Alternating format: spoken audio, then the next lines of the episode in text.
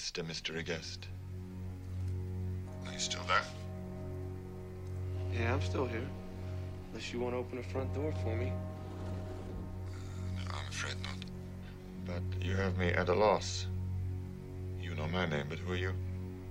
Just another American who saw too many movies as a child. Another orphan of a bankrupt culture who thinks he's John Wayne, Rambo, Marshall Dillon.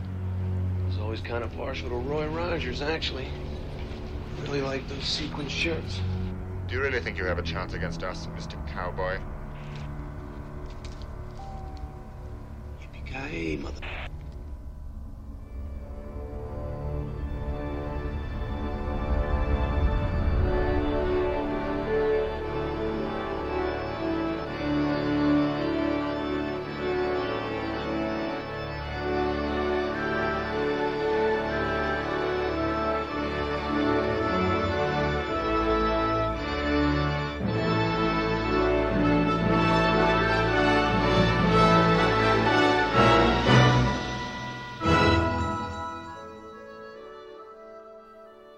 welcome to Around the World in 80s Movies. My name is Vince Leo. I am the author of the film review website, Qwipster.net. I've been doing film reviews since 1996. You can read all of my written work at my website, Qwipster.net. Q W I P S T E R.net. While you're there, I do encourage you to check out the link that goes to my other podcast that I do. It's very similar to this one, although it covers mostly films of the 1990s, as well as movies that came out later that were influenced by the 90s, as well as the 1980s. It's called To the 90s and Beyond. Find the link at qwipster.net. Today I'm going to be getting into the first of a new three part series. Actually, all three films I'm going to be doing are, are pretty big hit action films of the 1980s. We're going to start off with Die Hard from 1988, one of the most requested uh, reviews for films of the 1980s that I've had. Finally getting to it now that I'm over 200 episodes in. Die Hard is a an, an action film, obviously. It is an R-rated film. It does contain violence, nudity, language. It does have a scene of drug use.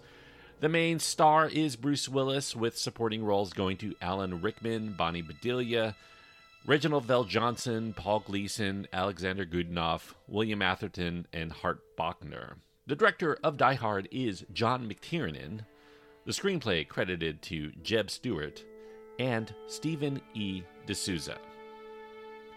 Now, the origin of Die Hard, you can go back a little bit to the 1960s, actually. Back in 1968, a Roderick Thorpe novel that was published back in 1966 was made into a feature film called The Detective.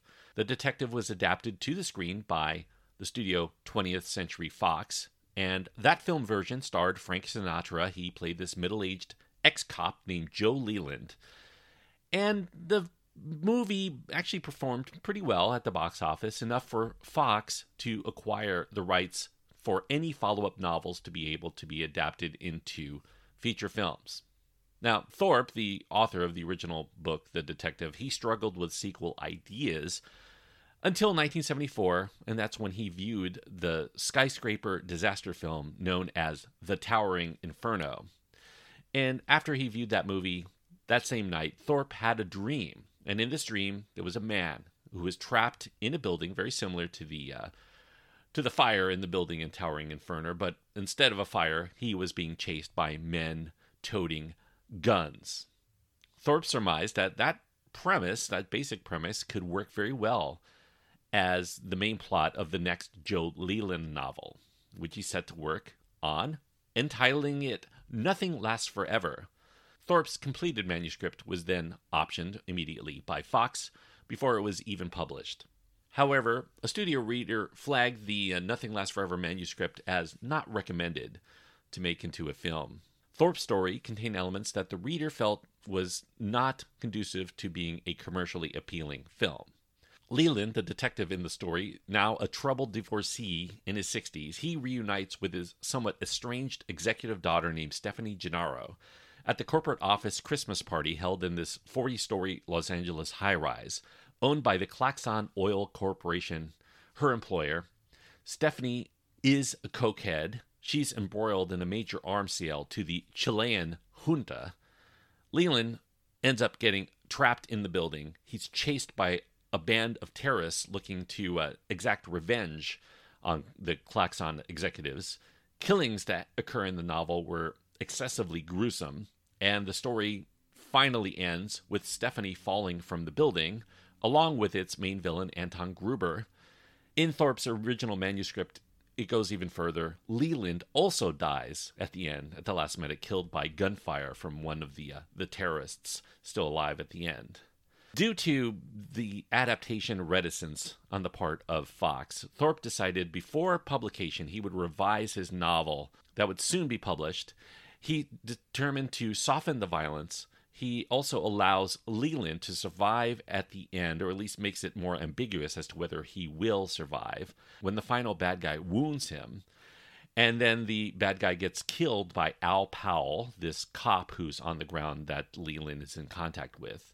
Even with the changes, even with the softening up of the Thorpe novel, Fox still was reticent. Primarily, it was because there was too much time that had elapsed to try to make a sequel to The Detective. A decade later, Frank Sinatra, by the late 1970s, was a fading box office presence. So they decided they weren't really going to go forward with it. Later on in 1983, there was another script reader that took a crack at the completed novel, but they still found it a little bit too distasteful and exploitative for early 1980s audiences. Going forward about three more years, in 1986, things started to change. Associate producer Lloyd Levin, he was scouring dormant Fox properties. He was looking for any kind of potential project to make into a feature film, and he discovered Thorpe's novel, and he thought it actually had some intriguing possibilities. Levin showed Nothing Lasts Forever to independent producer Lawrence Gordon, and Gordon just took one look at the cover. It depicted a burning skyscraper, and there was a helicopter surrounding it, and he told Levin, I don't even need to read this, buy it. Enter screenwriter Jeb Stuart. Jeb Stuart was uh, a screenwriter stuck in this four picture deal with Disney. It wasn't really paying him enough to support his pregnant wife. He also had a, a young child as well. He was busy seeking outside work to try to make ends meet. He did have something promising going on. He had a potential career making deal for a vehicle starring Robert Duvall, but that ended up going bust at Columbia Pictures so, Stuart's agent, Jeremy Zimmer, he contacted producers at Fox as well as Paramount for any new opportunities that they might have. Paramount made them an offer that they accepted, but also Fox's Lloyd Levin. He offered Nothing Lasts Forever. Stuart needed the money. He immediately accepted both deals at Fox and Paramount without even fully knowing what they were about. But it ended up that Stuart had issues with the Paramount producers on their project, so he decided to concentrate strictly on adapting Nothing Lasts Forever. After reading Thorpe's novel, Stuart did feel a bit pessimistic about the prospects, even with Levin's assurances that he could change the plot and characters and story as he pleased. Thorpe's story seemed very heavy, very depressing, and something that uh, Stuart personally would never want to see as a movie. He only really liked the core idea of a good guy taking down bad guys in a building. Stuart also had no real action movie experience. He knew the thriller genre, though. He did know that in a thriller, you wanted to build audience identification with the protagonist before the plot starts to kick in. But being that this is an action movie, he struggled to find a resonant hook that would draw in audiences from the start from within Thorpe's novel. Stuart eventually did have an epiphany on how he was going to proceed with the story. He had a heated argument with his wife. Stuart stormed out of his Pasadena home. He, he got in his car. He headed toward his Burbank studio office, and he was dodging LA traffic. And that's when he had a head on collision with this cardboard refrigerator box that had fallen off of a stake bed truck that was hauling appliances. It was laying in his lane, and he was going too fast to actually avoid it. He ran head on into it. The box, luckily, was empty, but if it had not been, that collision at 65 miles an hour probably would have been fatal. Stuart pulled over immediately to the side of the road. He was very shaken by this experience, this potentially fatal experience.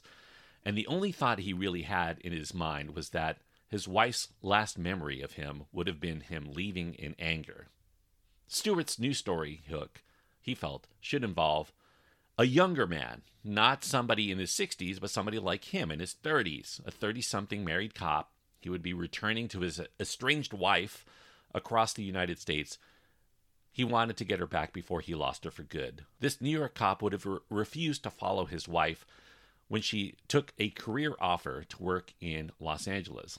Like so many of Stuart's friends going through a divorce, the wife would go back to her maiden name. He Stuart used Gennaro, the name of Leland's daughter from the novel.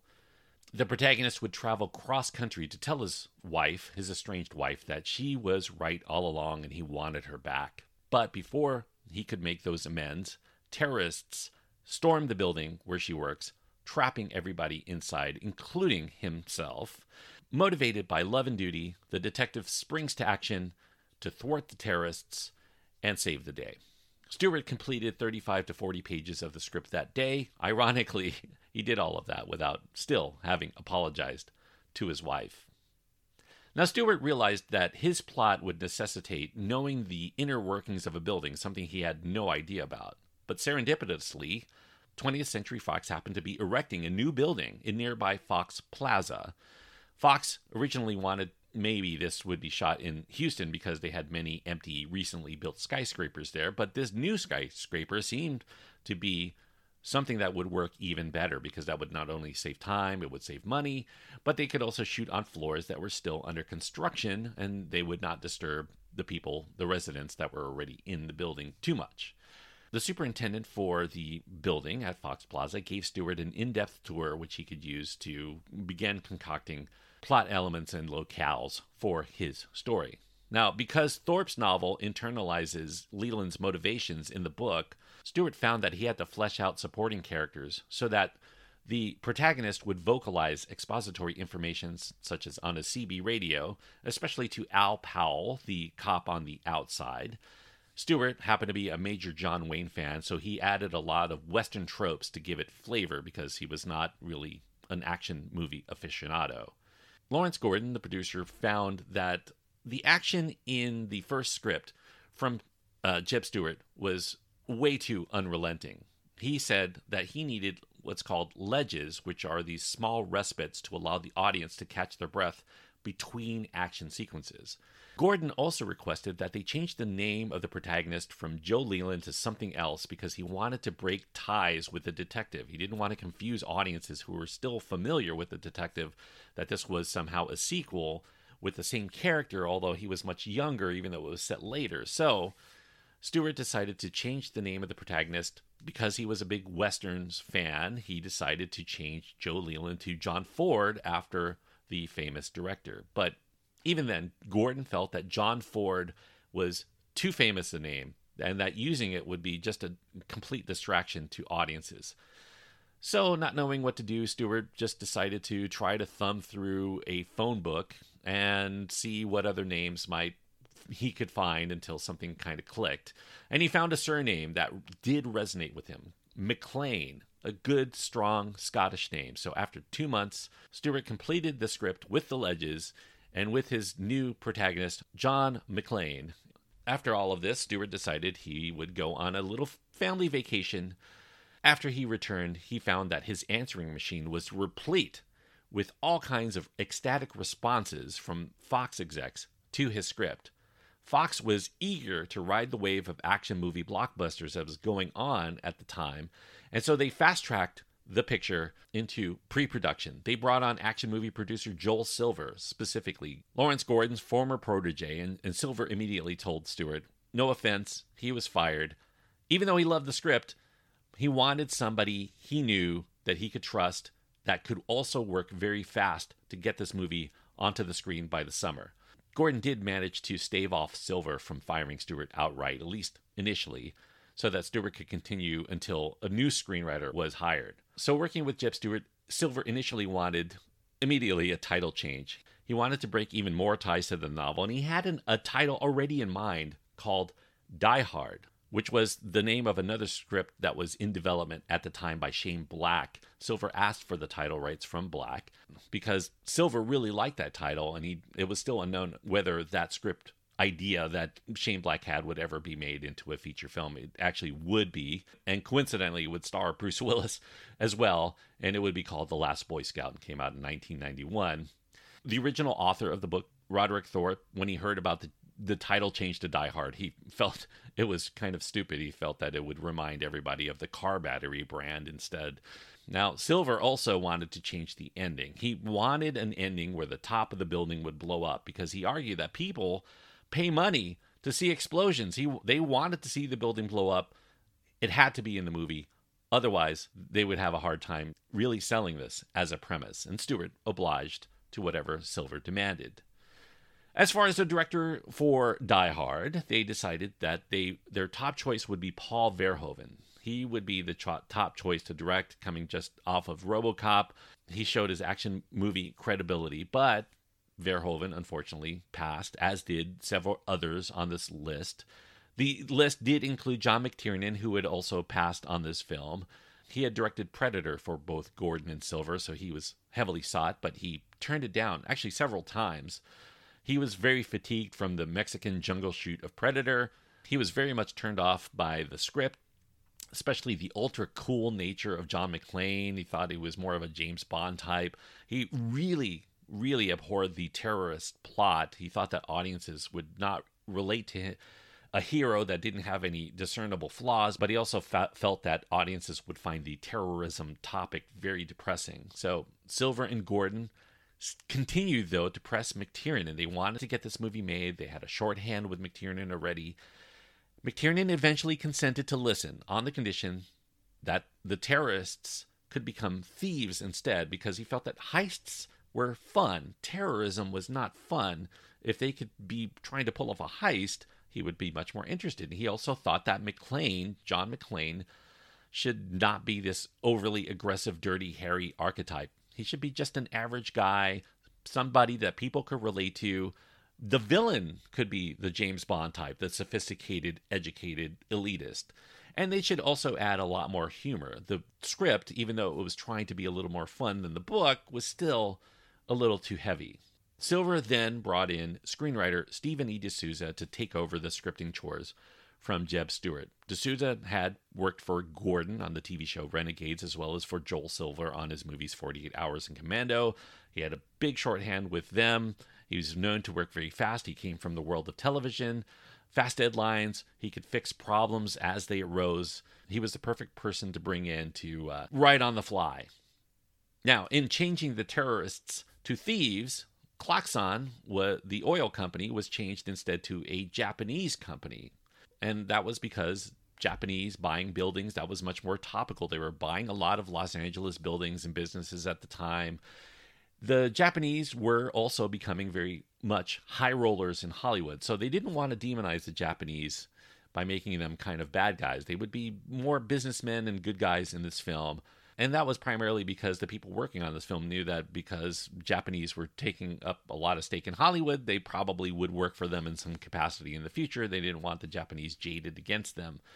The bad guys in this film, the so called terrorists, would remain Germans. Germans were still more traditional to villainize in the 1980s. The company name changed from Klaxon to Nakatomi. They got that name after reading a list of aristocratic Japanese clan names. Takagi, who happens to be Nakatomi's president, that came from reading a list of Japanese admirals. McTiernan decided to expand certain characters in the film uh, early on. The limo driver that takes McClane from the airport to the Nakatomi building, initially called William in Jeb Stuart's script, that would be changed by Silver to Argyle he was beefed up because in order to establish McClane very early on as an average guy, he needed to be shown as being very uncomfortable in the limo. The life of the rich and the famous, the California lifestyle, it was just all kind of a little too much for a simple New York City cop to absorb.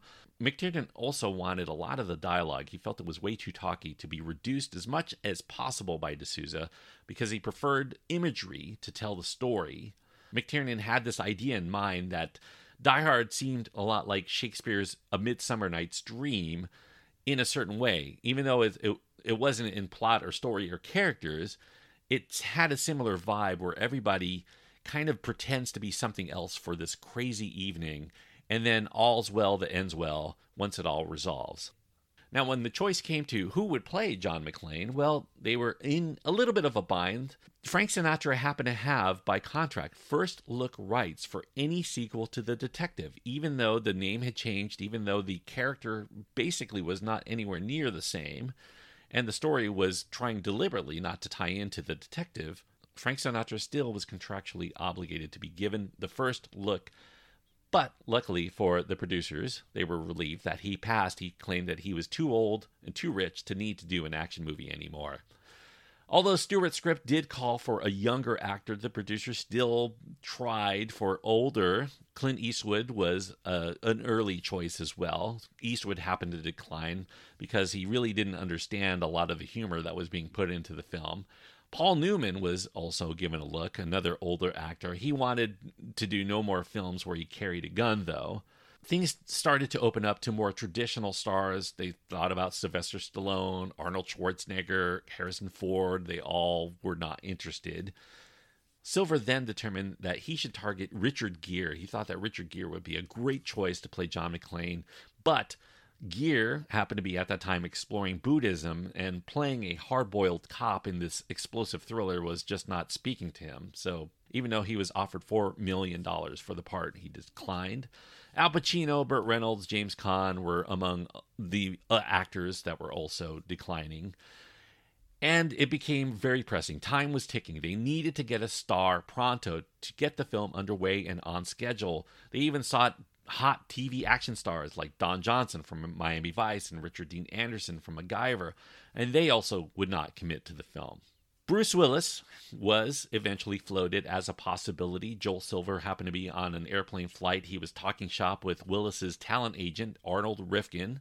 Although Willis was hot from moonlighting and certainly had the name recognition from that, as well as a popular series of Seagram's wine cooler commercials, he also had a hit rock and blues album called The Return of Bruno.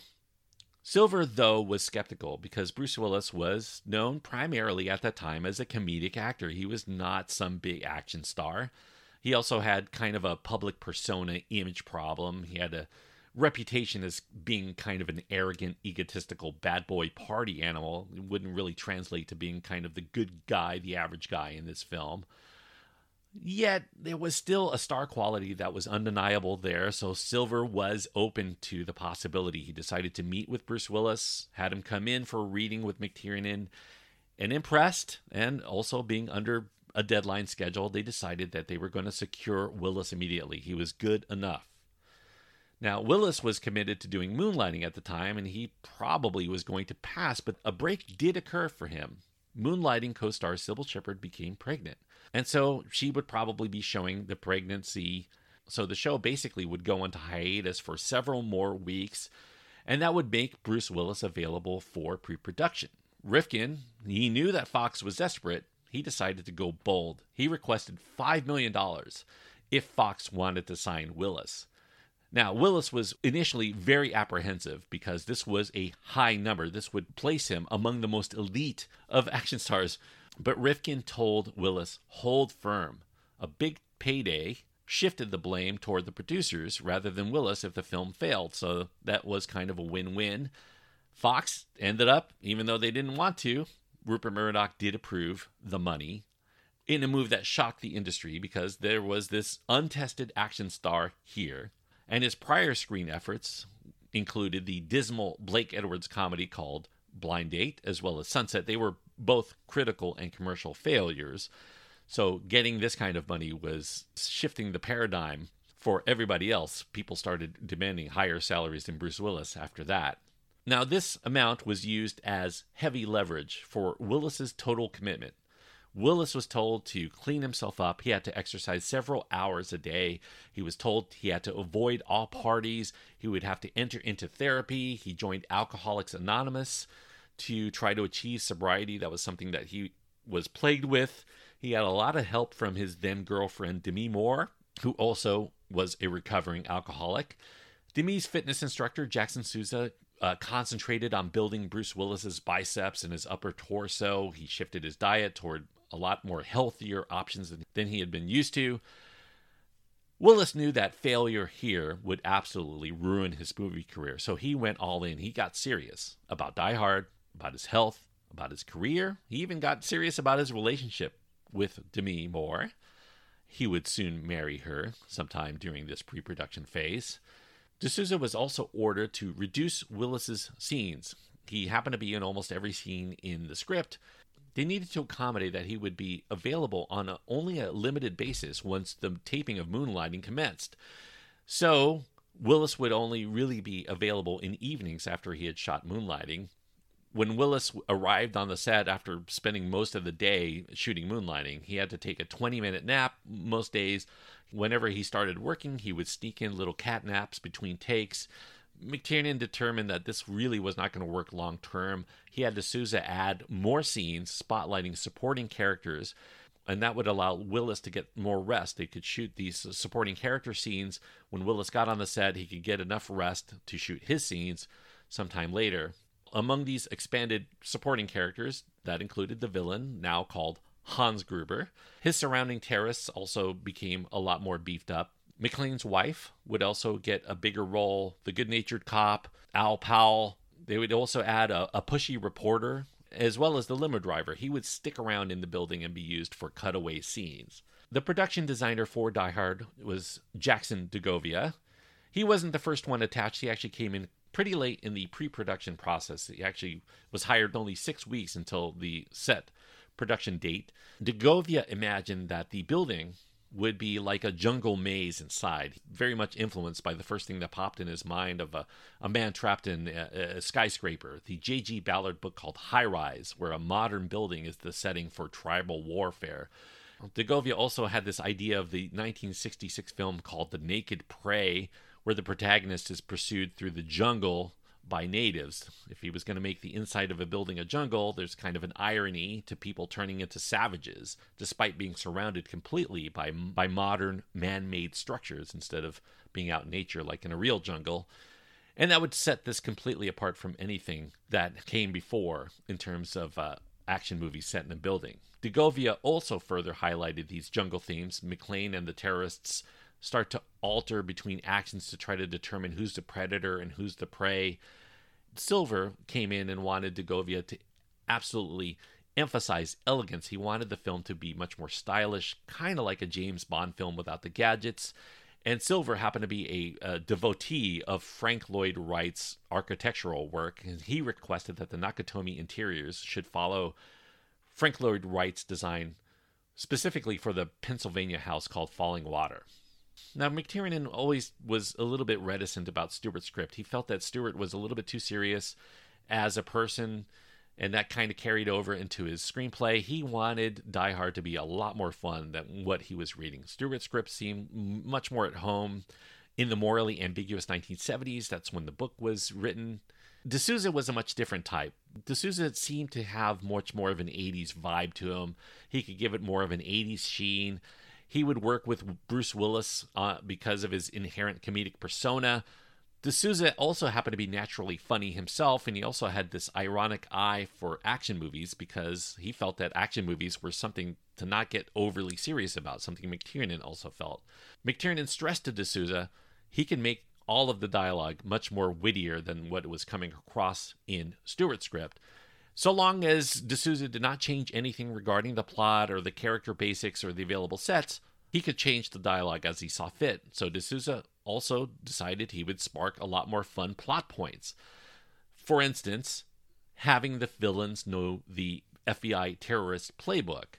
They would start off as terrorists, even though they were actually trying to commit a heist. So the FBI would be thrown off by the fact that they were they thought they were dealing with terrorists and follow this playbook not knowing that they were just there to rob the place. So the FBI would cut off power to the building as part of their uh, ability to deal with terrorists, but they didn't know that turning off the electricity would also open the vault by default. And that's when the bad guys are able to enact their heist. By the time the FBI realized that they had been duped, the robbers would have gotten away completely. Now, McTiernan wanted the villains to look cool, that James Bond coolness, that they should dress in fine fashions as compared to their main protagonist, who was going to be sporting this grubby A shirt, this undershirt, the wife beater. The style of dress would be patterned because Bruce Willis had a persona of being a smart alecky working class type guy. McClane was conceived to be the anti Stallone. He was kind of a loser, self made in that regard. He feels fear, he could bleed. His heroism would be brought out instead by extraordinary circumstances instead of what was already within him. His vulnerability does end up propelling the tension.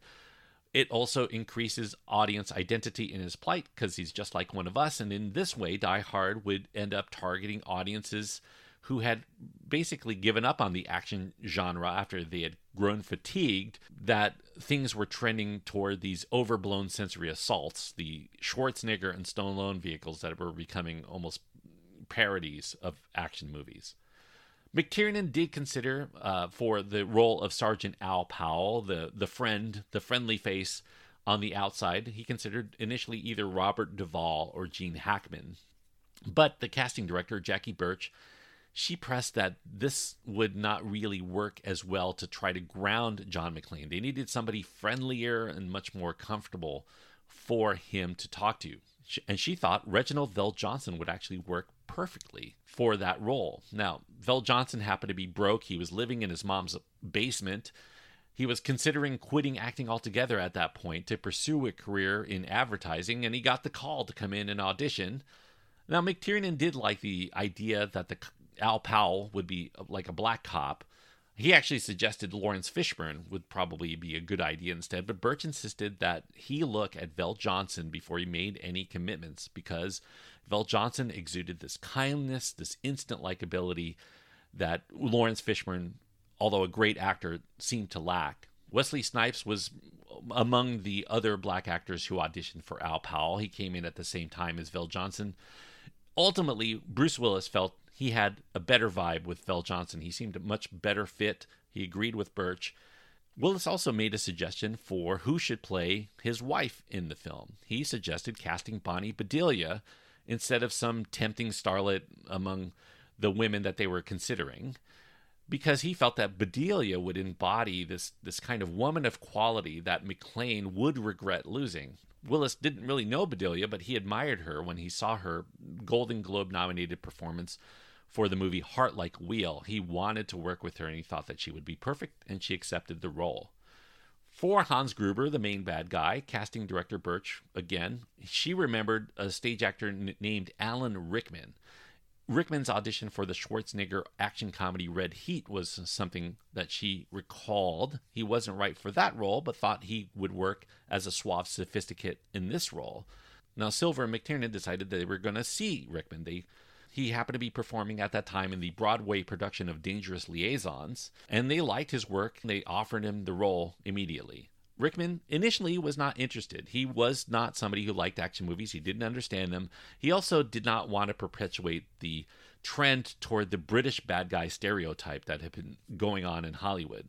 He didn't know how to hold a gun, even. He actually had to, to practice that quite a bit for his rehearsal. After production began, Rickman actually felt so lost in the role, he didn't know how he was supposed to perform he flinched every time he had to fire his weapon, so they would, they would have to cut away from his face to to kind of get him to do that. He even performed a stunt early on in the film, and he got hurt. He felt like he he was gonna get fired. It was just imminent. They, he was just all wrong for the part.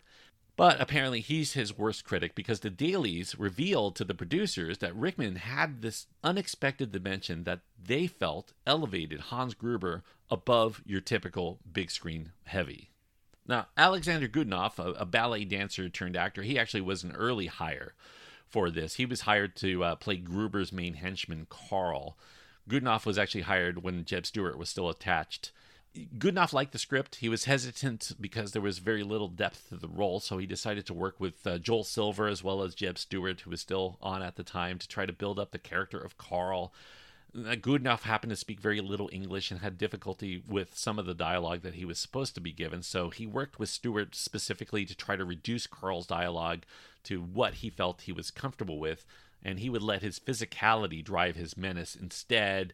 And anything expository that he felt uncomfortable with, they decided to write in a brother for Carl to give some of Carl's dialogue to. So, so that is why Carl has a brother as among the, the terrorist heisters in the film. Now, de Souza, after his first revision of Stuart's script, he blew the script up to an un, kind of an unwieldy 145 pages, which would have made the film, like including all of the action sequences, run two and a half to three hours. So McTiernan ordered a complete overhaul. He wanted everything tightened up to only really what needed to be in there, either to build character or also facilitate the plot. But there wasn't enough time to get a completed script in, so the shoot began after only 35 pages of de Souza's new script had already been completed, and they were incorporating daily changes as new ideas emerged. For instance, in Stuart's original script, the ter- a terrorist named Theo pretends to be a hostage. McClane happens to be unaware that Theo is one of the uh, the terrorists, and that creates a certain tension for the audience. But de Souza actually felt that Hans Gruber assuming the hostage identity would work a lot better than Theo, because the best action movie villains actually can match the hero in cunning, and the audiences would feel satisfied when those villains are beaten. So after de Souza discovered that Alan Rickman could actually do a California accent, he convinced McTiernan and Silver that they should add this plot twist for Gruber to be the one who fools McClane with his accent because Gruber was only known as a voice on McClane's walkie talkie. He didn't know what he actually looked like, and he would use this accent, this American accent, to pretend to be one of the hostages, and he would get McClane's gun, and that would be very tense for the audience, who already knew Hans Gruber was performing a ruse here. Overnight, de Souza decided to script this new scene where Gruber picks a name from the company directory near the elevator and pretends to be one of the employees. Joel Silver wanted Takagi's assassination to be very graphic. He, in fact, he wanted his his brains blowing out the back of his head during his assassination, and he specifically wanted this because he thought that the MPAA would target this moment as too much to keep an R rating, and if they removed it, they probably wouldn't quibble about all of the other violence when that particular moment was removed. During the editing phase, de Souza also continued to add lines as they were editing, mostly done in ADR off camera. For the cinematographer, McTiernan hired Jan de Bont.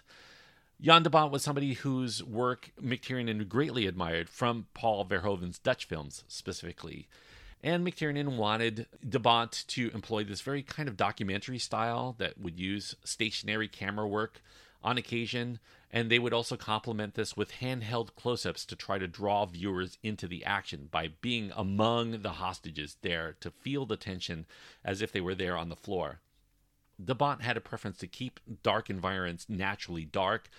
He would incorporate more lens flares, something that uh, was not common at the time but would become very commonplace henceforth after Die Hard.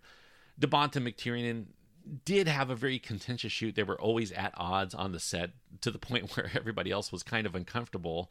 Uh, primarily, this was because McTiernan pressed for multiple takes from different distances. His working style was to have a lot of footage available so that he could edit what he felt would be the best footage later. de Bont despised this. He greatly felt that they should have an idea in mind keep the shoot tight, not have to continue to do things over and over because they had it all planned out. McTiernan was not somebody who did this. And despite all of their legendary spats, de Bont and McTiernan did have to make amends because they actually drove together to and from the set every day to prepare their upcoming scenes. So even though they had a contentious relationship, they had to put everything aside as professionals. Now, Willis, Bruce Willis did have some initial difficulty finding the right rhythm for John McClane. He initially played his role straight. He thought that the film should be serious. But Joel Silver decided to egg him on to be. He encouraged him to ad lib as much as he liked. They could edit out things that didn't work. He felt that Willis was a funny guy. He should uh, employ a lot of his trademark humor, things that made him very likable. Eventually, Willis did figure out the right balance and he improvised many of the film's most enduring lines. Now, Willis also initially caused some problems. He was continuously moving to places he wasn't supposed to when he was doing his performance. They found out that he was actually deliberately doing this because he wanted to avoid being captured on camera showing his thinning hair. He knew which side was his best. But the filmmakers assured Willis he didn't need to worry about this. It was their job to make him look good. They were not going to accentuate anything that made him feel uncomfortable. And, th- and so then he could perform as he might without having to worry. Now, the lead up to Die Hard's eventual release during the marketing phase, it was not good for Willis. He was not a very good marketable asset for them at the time. The ratings for Moonlighting were descending now in its fourth season. The HBO mockumentary, The Return of Bruno, that had met with a lot of lackluster reviews. Willis's Blake Edwards comedy called Sunset, which had just been released, was a major bust. Willis also had that aforementioned public perception of being that party animal, that arrogant guy. That proved to be a negative, especially during the early marketing phases. Audiences, they had grown jaded by Willis's bad boy persona. They began booing when they saw him or or laughing at the trailer that was playing around the country whenever they saw Bruce Willis appear. They thought it was ludicrous that he would be an action star. Sensing unintended backlash, initial advertisements for Die Hard downplayed Willis's involvement altogether. They just didn't even put him on the poster. The studio marketers, you know, they were very apprehensive about this. They also suggested that maybe they should reduce a lot of the humor that was being put into this film because they thought maybe the jokey tone was going to erase all of the film's tension and people just would not find it exciting at all. However, early test results of the workprint reveal that audiences love Die Hard and Willis's performance among the things they loved first and foremost. This seemed like it might actually be a superstar turn, a, a, breakthrough vehicle in the making for Bruce Willis. But they needed to generate some good buzz so that people knew that this was a good film. So they decided to release Die Hard in a very limited run. On July 15, 1988, it was released only into 21 theaters across 20 cities in the United States. But after they generated that good buzz the following week, it ballooned to 1,200 theaters and then continued escalating after that. Die Hard ended up making $88 million in the US and over $50 million internationally on a budget of 28 million. So it was a hit, not a huge blockbuster hit, but it was definitely a hit.